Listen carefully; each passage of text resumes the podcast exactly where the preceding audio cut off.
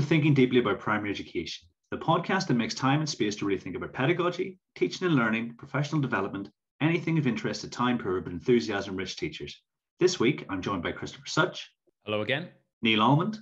Hello. And Elliot Morgan. Hello. And together, we're going to explore writing stimuli.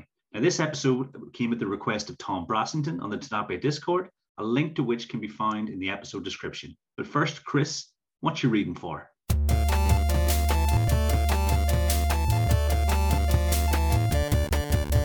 Hey, what you reading for? Over the past week or so, I have been reading a book called Spelling for Life by Lyn Stone.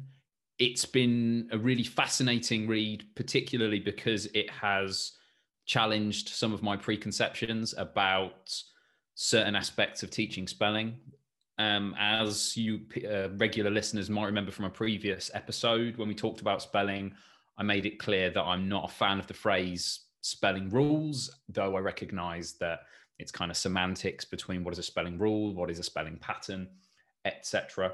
Lyn Stone clearly has no such disagreements with the term. What I found really fascinating about the book is that it doesn't agree with a lot of the things that I think are a really good idea for teaching spelling. And yet I came away from it at the end of the book thinking, well, this is systematic, it's thoughtful, and I don't really have any doubts that if a school put it in place and did it to a high standard, that children's spelling and uh, reading outcomes would be would benefit from it. So yeah, I love books like that. I love books which challenge the way that I think and perhaps make me think again about certain issues. I can't say it entirely changed my mind, but I highly recommend it to anyone when it comes to the teaching of spelling. Neil, what are you reading for?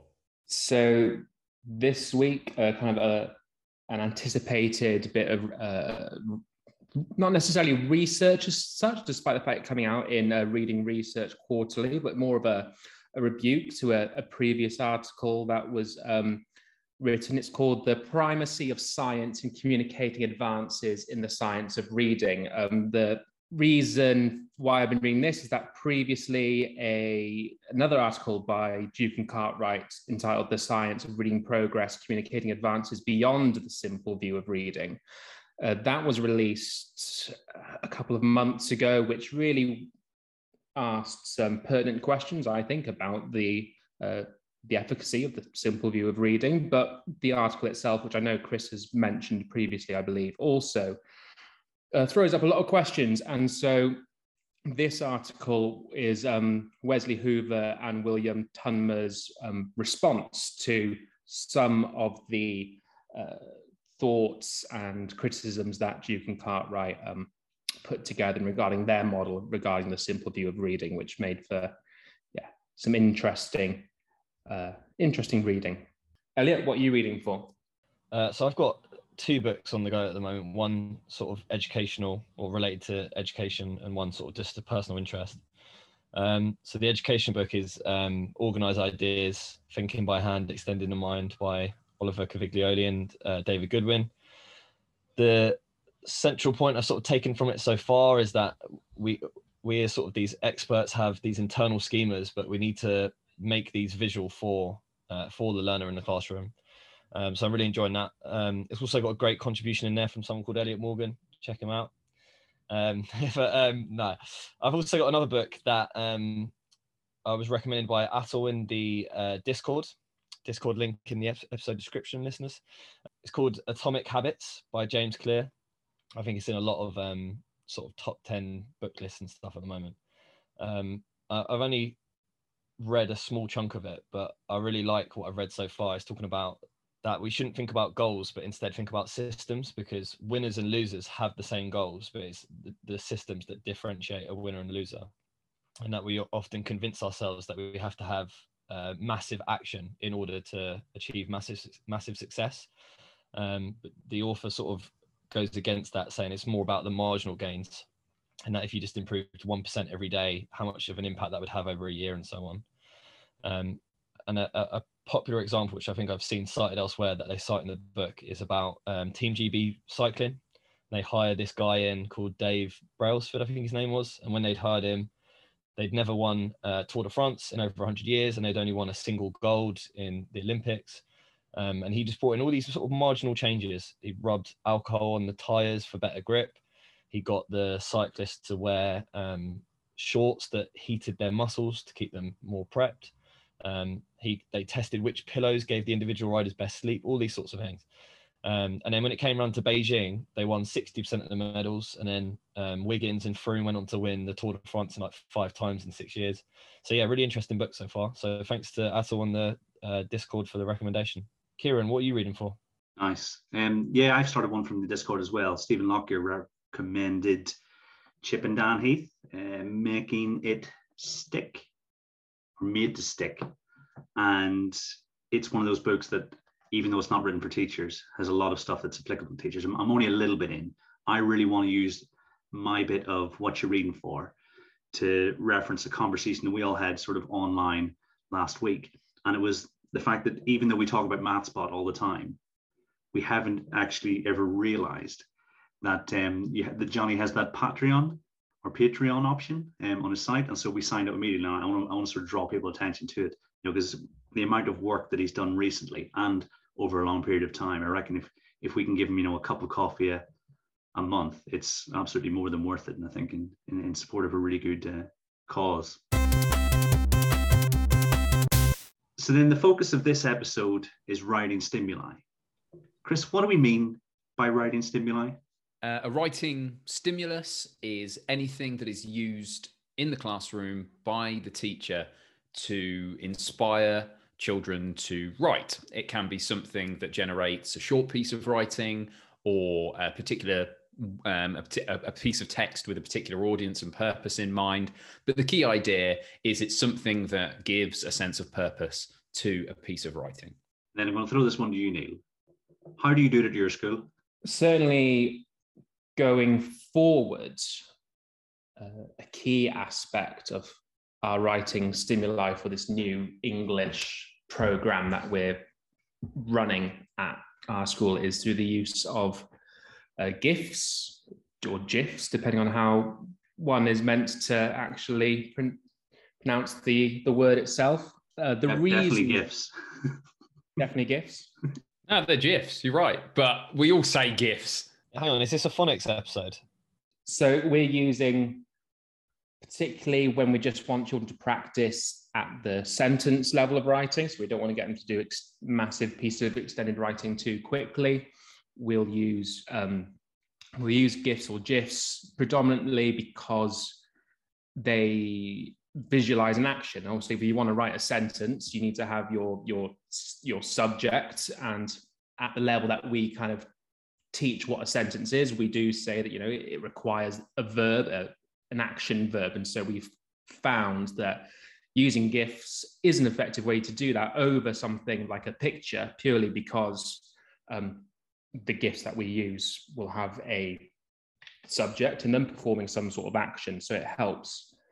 Uh, it helps students frame what those sentences are going to be. And then when we want them to do some uh, longer pieces of writing, perhaps over uh, a paragraph or two, we might use a, a longer animation from YouTube or uh, a visuals a picture perhaps as they get older and they can start thinking about what those, what those actions are going to be themselves. So that's kind of what we're going for. So something quite new. I've certainly never don't know of teachers who are using uh, GIFs. I'm sure there are plenty out there, but it's something that yeah, looking forward to trying and seeing how it impacts on student writing, and whether it will reduce that load, that cognitive load for students where they don't have to think too much about what they have to write and they can focus on the, the technical mastery of writing that sentence.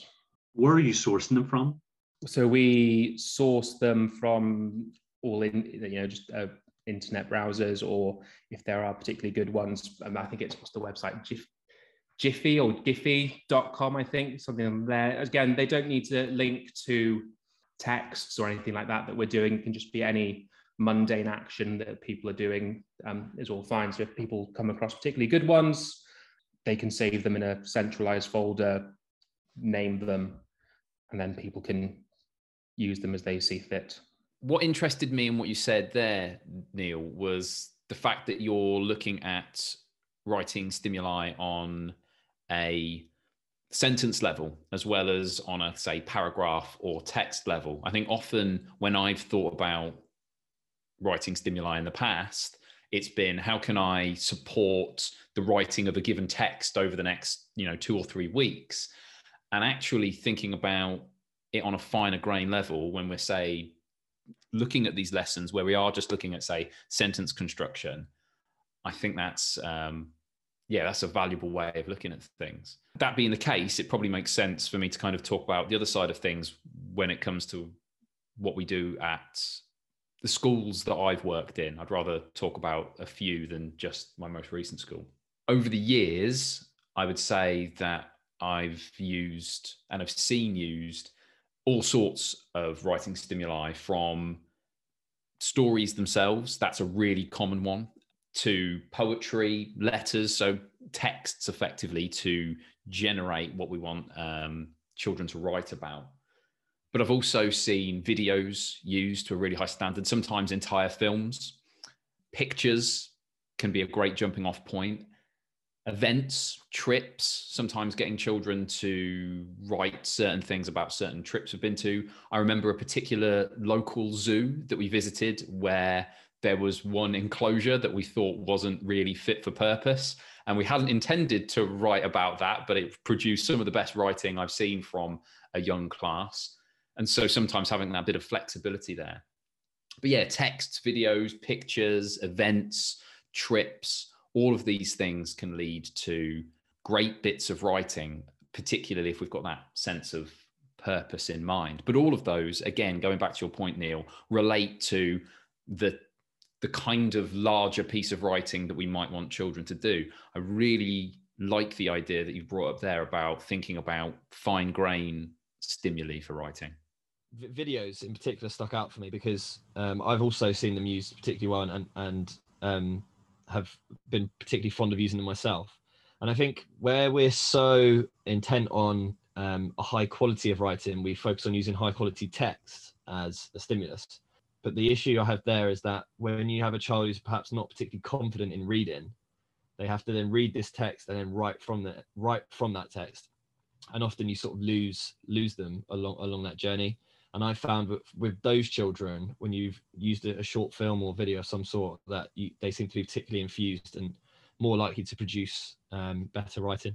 And just uh, on the note of videos as well, obviously with the advent of technology, things like um, augmented reality where you can actually have dinosaurs in the school field if that's what you want to do, or aliens landing, or whatever it is that you want that particular stimulus to be.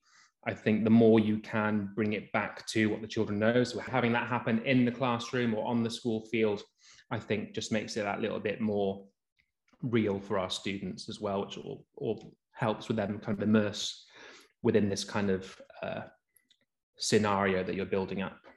Yeah, my wife had the you know the tiger who came to tea. That was their text in the summer term, I think, and they had an augmented tiger in the classroom. I think at one point, maybe, maybe it was this term. Yeah, so I, have definitely seen people use that, but it's been a while since uh, since I taught writing.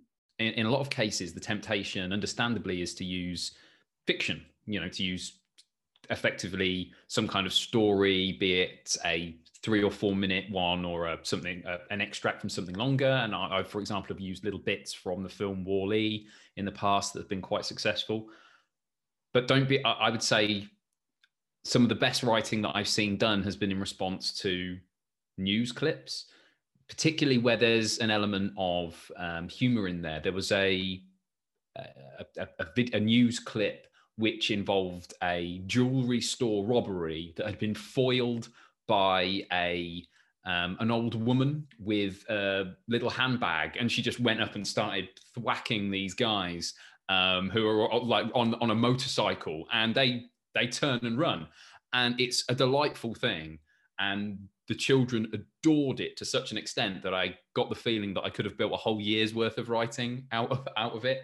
But again, when I look back across my career, when I think about videos I've used, ones that have just a little bit of underlying humor have been really valuable but anything that strikes at a particular emotion has worked. So something that's got an underlying bit of humor or there's something a bit you know gives a bit of a sense of curiosity or there's um, something that might make children in in a in a gentle sense there's a sense of fear behind it if it's something that builds tension in a video. Something that kind of strikes at an emotion in some way always tends to spark writing i find in a way that something that doesn't have that connection doesn't.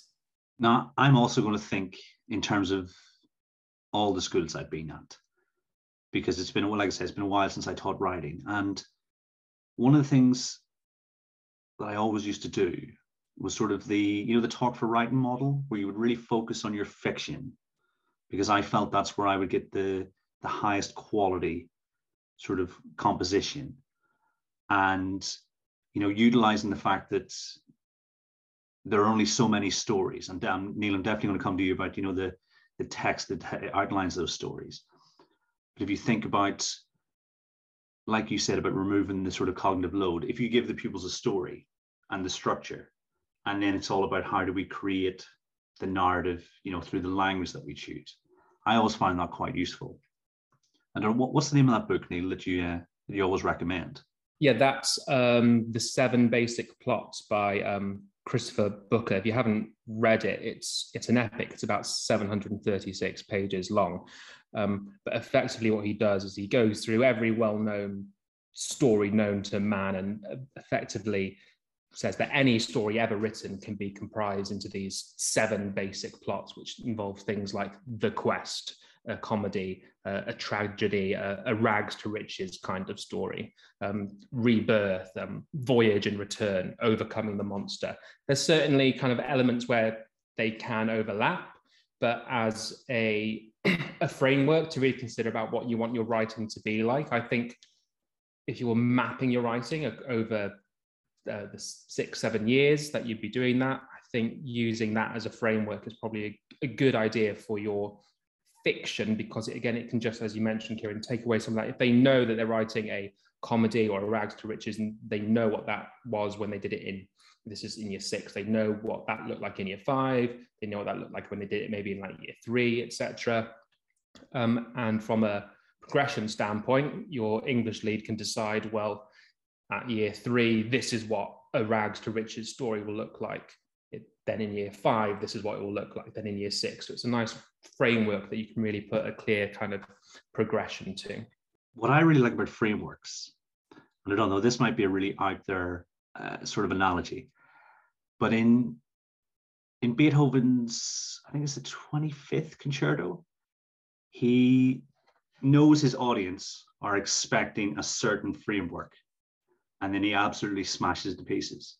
And I think when you get a child who is really writing beyond where you would expect them to be, it's when they can take a framework and then they be creative using that knowledge to really surprise the the reader and make them feel something that maybe they, you, you know you wouldn't necessarily expect a child of what max 11 years old to think. So i'm always thinking along those lines in terms of here are the here are the structures that we expect if we're going to be creative with our writing, we can take those and we can bend them or break them completely, but with a skill that allows us, I don't know, to really push the the boundaries. And I think one of the last questions we want to ask was about text types, but I think now is probably the time to ask it because, like I say, I'm I'm very keen that I think we can get the best writing from fiction.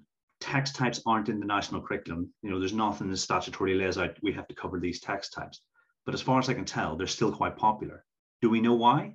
I think I have an inkling as to why from a conversation with a colleague from a couple of years ago, um, who who'd been teaching a lot longer than me, and they said that, uh, and I'm not sure, I haven't actually checked if this is true or not, but in the previous curriculum, that it did emphasize genre. So I think it's uh, perhaps a sort of hangover from the previous curriculum, where teachers were used to teaching to genre, and they've sort of just carried on teaching because it's familiar to them. Yeah, I think I, I think I even remember being at secondary school, primary school, and writing specifically in genre like for an assessment or something. So um, I don't know if anyone who's been teaching longer than me can, Chris or Kieran, can uh, confirm that. There's definitely an extent to which genre and text types were a key feature of the national literacy strategies. When you delve back into those, though, it doesn't necessarily say newspaper article, diary, this sort of thing. It talks about, you know, recount and instructions. So it is a little more general than um, it has come to be interpreted. So I think while the national literacy strategies um, had an impact there, I think the key thing is SATs. This might be a bit before your time, but when I first started teaching, writing SATs were in place, and there were a lot of marks to be had by clearly specifying that you knew what type of text you were supposed to be writing. To the extent that I remember possibly one of the strongest writers I've ever taught not doing particularly well because I noted and I noticed out of the corner of my eye that they were supposed to be writing something like a newspaper article and they'd written a diary entry. And it was a cracking bit of writing but I thought oh goodness they're not going to have been able to get a lot of the marks by signposting that they know what this text type is. So it led to some really bad practice like ensuring that every child knew if they were writing a diary it began with dear diary. Not because that's the only way to start a diary but because it's memorable. Equally with things like teaching children how to write headlines and this sort of thing. So I, effectively i think it came back to assessment.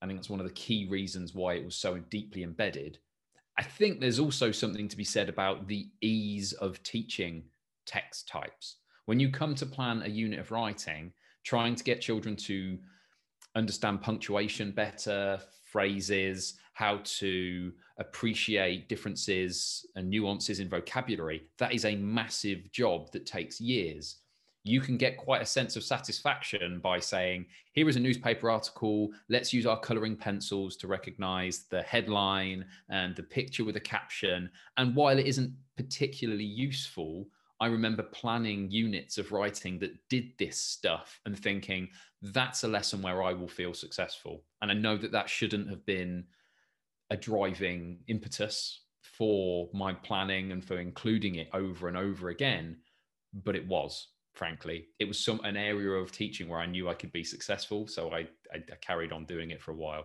despite it not necessarily being particularly useful.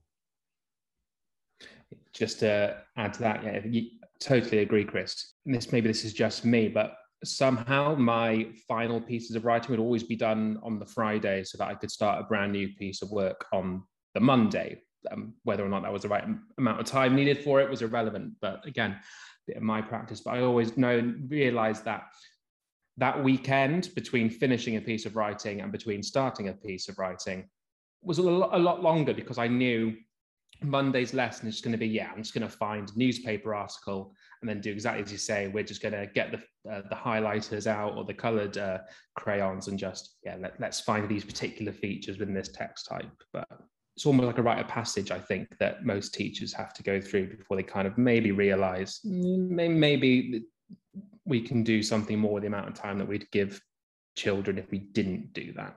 Obviously, I think there is value in children experiencing newspaper articles and particular examples of diary entries or journals and all this sort of thing, and recognizing this stuff.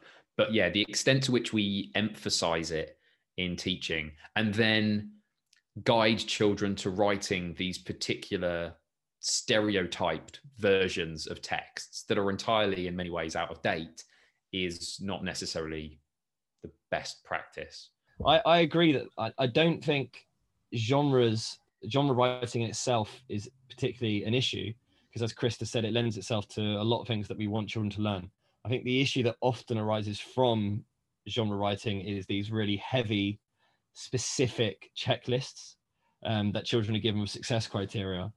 Uh, and they're like, right, so for this to be a successful newspaper report, you have to have like the five W's and all these different things. And, and it's laid out so explicitly for them that it, it becomes like it can't be transferred elsewhere into their writing, which is obviously what, what we want to develop.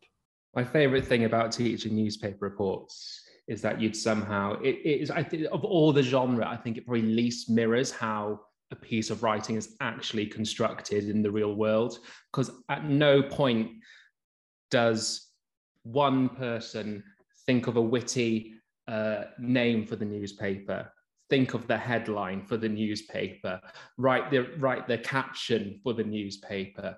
And they certainly don't write their newspaper article out in columns to begin with anyway. So it's a, I think if we could stop newspaper writing if not totally at primary school, because I'm not convinced of its efficacy at primary school, but at least stop getting the kids to do all of that because it really doesn't mirror what happens in the real world. I think there is one bonus to the drawing of columns down a page.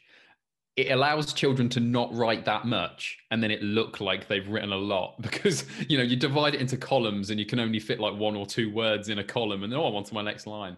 So yeah, the amount of um, time I used to spend on newspaper articles where children would be it, this is this is like old school primary now because it was often the case where children had finished a piece of writing, or at least this was my education. You finished a piece of writing, and the teacher would then say, Okay, draw a picture to go with it. That was just the go to extension task when you'd finished a piece of writing. And newspaper articles do allow for that. It's like, Oh, you've done. Yeah, we've left a little space for you to draw your picture with a caption. The only downside to that is when everyone's finished their piece of writing, you've got this one kid that's really putting attention to detail into this picture and caption. Like, okay, enough now. that's not really that important. We can move on. Um, but yeah, it's no, it's it's not the best idea. But it sounds like we're picking on newspaper articles. I think the same thing about other um, text types as well is is certainly true. Yeah, I think we're better off thinking about, as we've discussed many a time, Neil, audience and purpose. If you've got a if you you know who you're writing for and why you're writing, and you've got a variety of those um, purposes and audiences across your curriculum, then you're probably doing a good job. When, whenever you mentioned text length, Chris, it really got me thinking. You know, having marked many many six page uh, sort of final pieces, and being 34 years old when you gave me a copy of Strunk and White's seminal text on how to write is that something that children learn to do at secondary school? Or is there any value in us looking at really boiling our writing down to the most efficient it can possibly be? Because I know that that's something I'm aiming for. You know, having read your wonderful book, having been proofread by yourself many, many times, I don't remember being taught that when I was in secondary school. Is, is that should that be the goal of writing education? Well, this is my chance to alienate every secondary English teacher who's listening. But if the writing I've seen from adults generally is anything to go by, I suspect either it isn't taught or it isn't ta- it isn't taking. I don't think it's something that should be entirely a secondary school thing.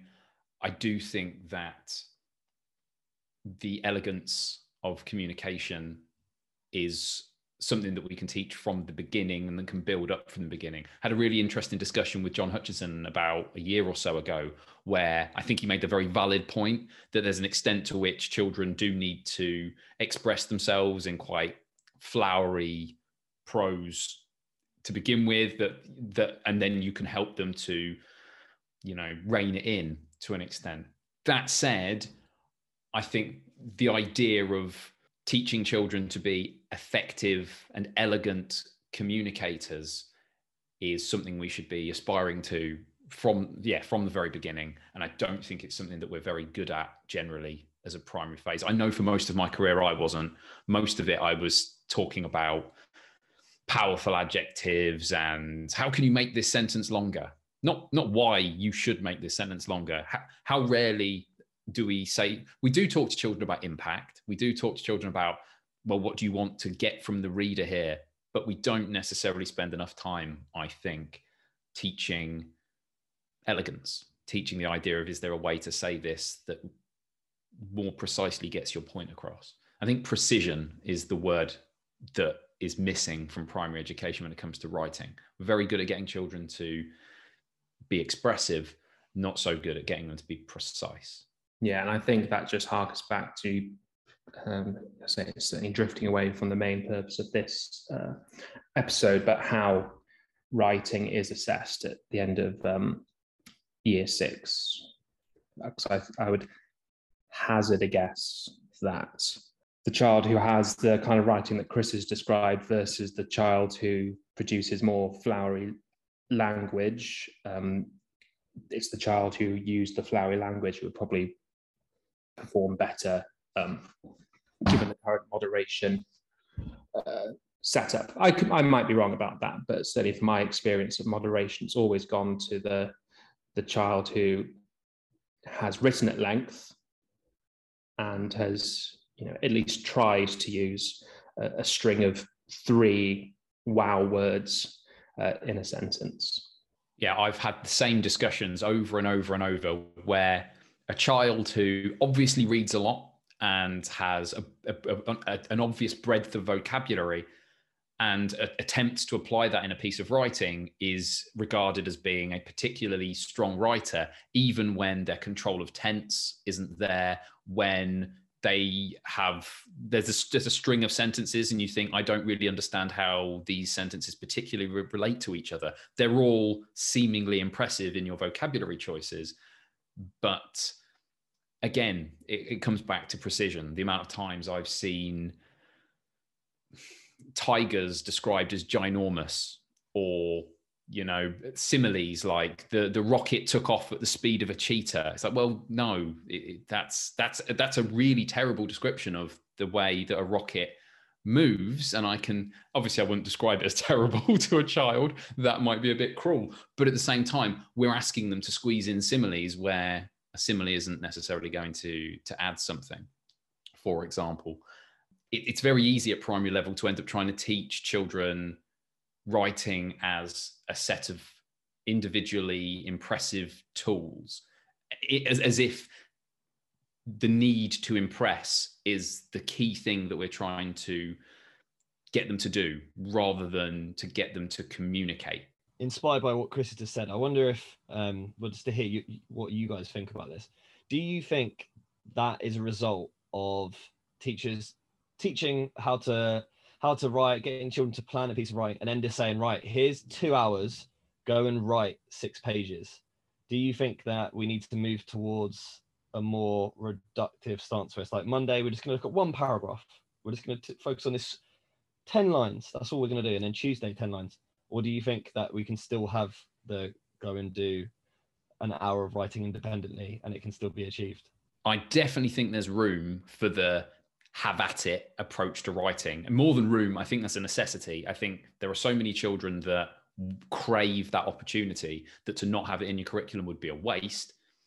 That said, more often than not, when I've asked children to write for quite long periods of time, it tails off quite quickly. There's kind of 20 minutes, 20, 30 minutes of really intense concentration when they're really thinking about what they're doing, where every sentence feels like it's been crafted and read and then quite quickly particularly with those writers that struggle a little bit more they're, they're spent effectively and there's no there's nothing more left to give. And yet they carry on writing you know they're still go, going on and on. So i think often breaking writing into smaller chunks can be a really effective way to support children's writing. Yeah.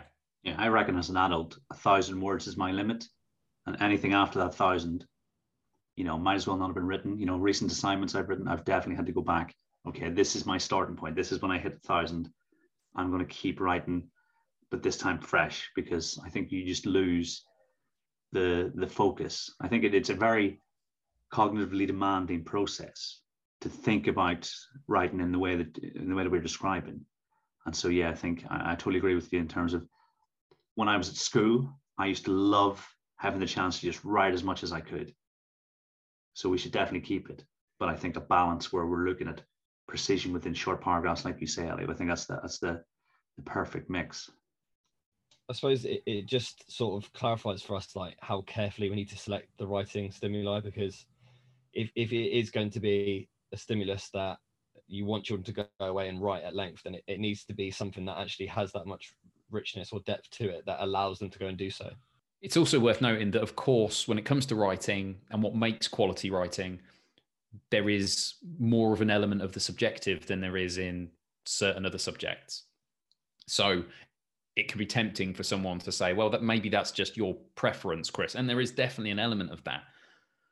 But, you know, as much as I enjoy authors that have a slightly more spare writing style, it isn't necessarily the case that I can't enjoy and don't enjoy, like Dickens or Updike or whoever, people who are you know, allow, let a sentence run on and on, for example. What I would say though, and maybe this is just me, and I'm thinking about the start of my career, I came into teaching with absolutely no idea in my head of what I thought good writing was. And and that's some as I say that as someone who enjoyed reading and has always to a large extent enjoyed reading, apart from a bit of a gap in my teen years. I'd never read a book ever really thinking, oh, I like how this sentence works in particular, and reading it more than once. I read a story because I wanted to enjoy the plot and the characters and the way that it moved me, which is, I imagine, how a lot of people engage with books. I definitely think that one area of CPD that is overlooked and something I've never really had the chance to do is to actually think about what our own views are when it comes to what makes really good writing. And yet we're in a classroom trying to support children to write well without actually having our own mental model of what it looks like. And this is not saying that teachers necessarily need to be brilliant writers. Of course not if that were the case, I wouldn't be able to be a teacher. But at the same time, we should really have some kind of sense of what we think good writing is. And I think the only way to do that is to analyze writing. Just on that line, I'm sure I've mentioned it before. Verlyn Klinkenborg's several short sentences about writing is a masterclass in this, particularly the last 10, 15% of the book that just looks at individual sentences and paragraphs and explains why they are ineffective. Really, really highly recommend that text for anyone who's who teaches writing effectively, as we every primary teacher does. So then let's get to the heart of the matter then. What would your ideal be? You know, how do we create the conditions for high quality writing? For me, and it kind of goes back to what I said at the beginning um, with regards to kind of you know, sentence level practice. I think a lot of sentence level practice is needed because you get to I think everyone who's been in year six has still had an issue where there are still a, a sizable uh, number of children who still do not use a full stop or uh, a capital letter correctly. And the reason for that, Kieran, as you kind of mentioned, is that you know writing is one of the most complicated, uh, if not the most complicated, task cognitively that we ask children to do, and because we ask them to juggle so many um, different aspects of it, we obviously we overload them their um, work their working memories, and so they produce something, but they actually never actually you know learn something from that. So for me, and it's kind of something that um, my trust kind of working on right now is that we are actually really stripping back the quantity that we're asking children to do um, to ensure that the technical mastery of the of those basics and different types of sentence structures are in place so that when they are asked to do uh, a piece of writing at length, um, it's our hope that they will have internalized all of those uh, so that they can actually then produce meaningful pieces of writing. But even then, I'm thinking the expectation that we have on year one, for example, I think the longest piece of writing we actually want them to write is no more than about five or six sentences by the end of year one. That's all we expect them to do, but we expect those five or six sentences to be you know pretty much spot on and perfectly. And obviously, as you get through to uh, year six, if we expect them to write more, obviously. So I think for me, how we can ensure that happens is plenty of writing at the sentence level, but also um, reading to them a lot. I think because they need stuff to be able to write with that.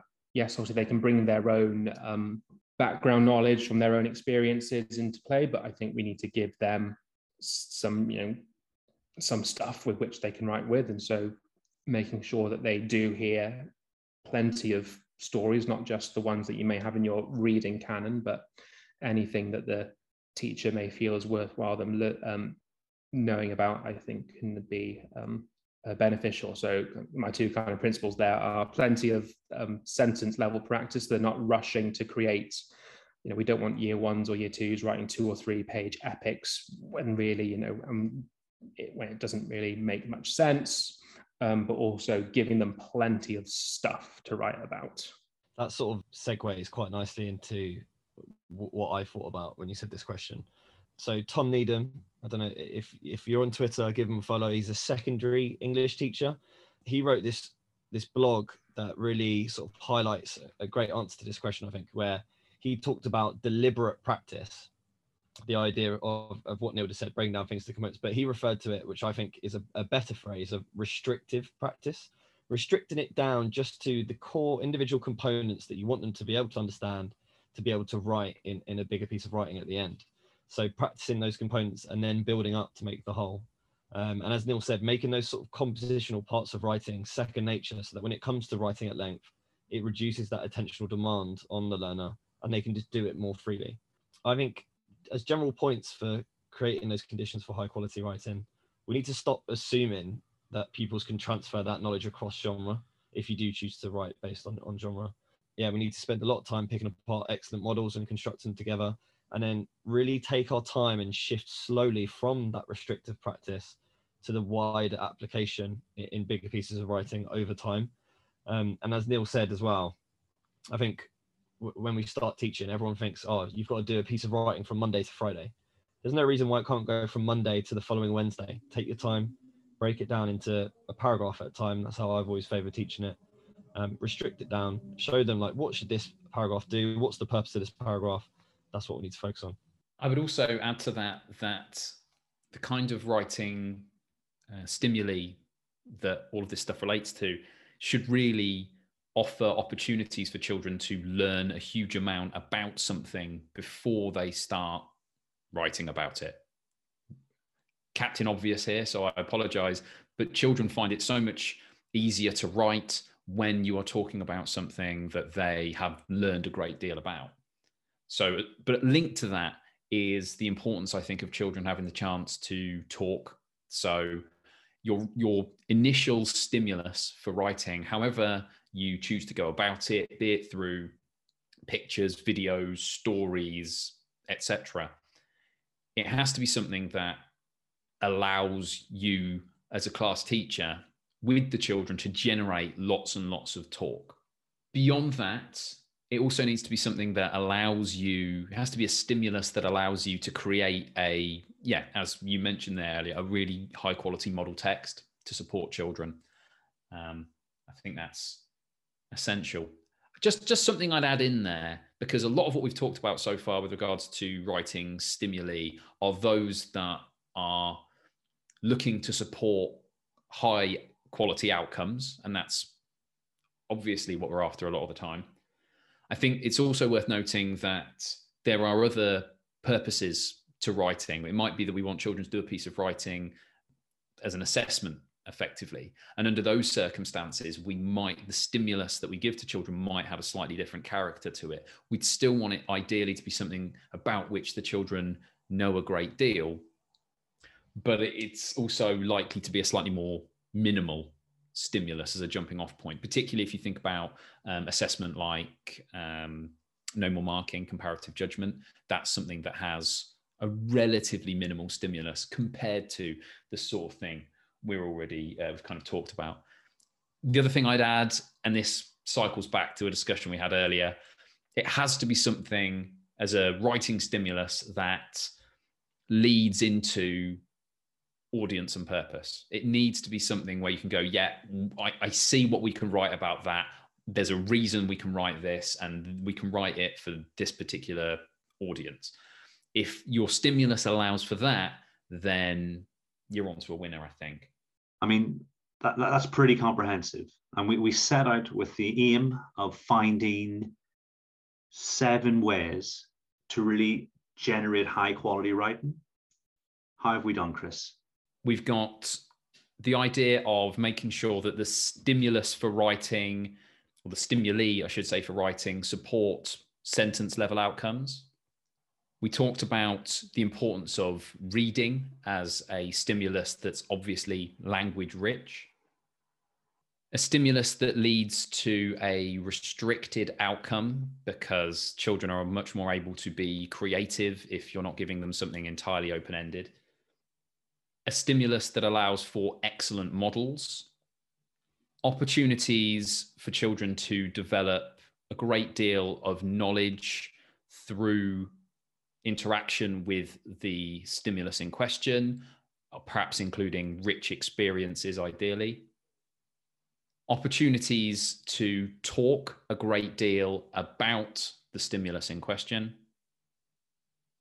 And finally, variation in what is provided as a stimulus, depending on whether you are talking about generating high quality outcomes or whether you're using that stimulus for the purposes of assessment.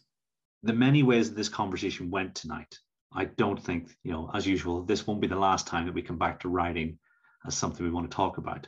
But I think all that's left to do now is say thank you very much for joining me. Thank you, Chris. Always a pleasure.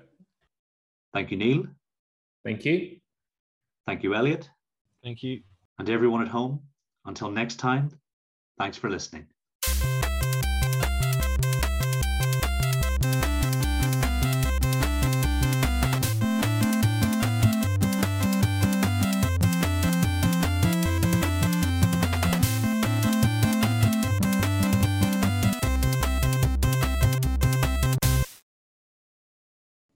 It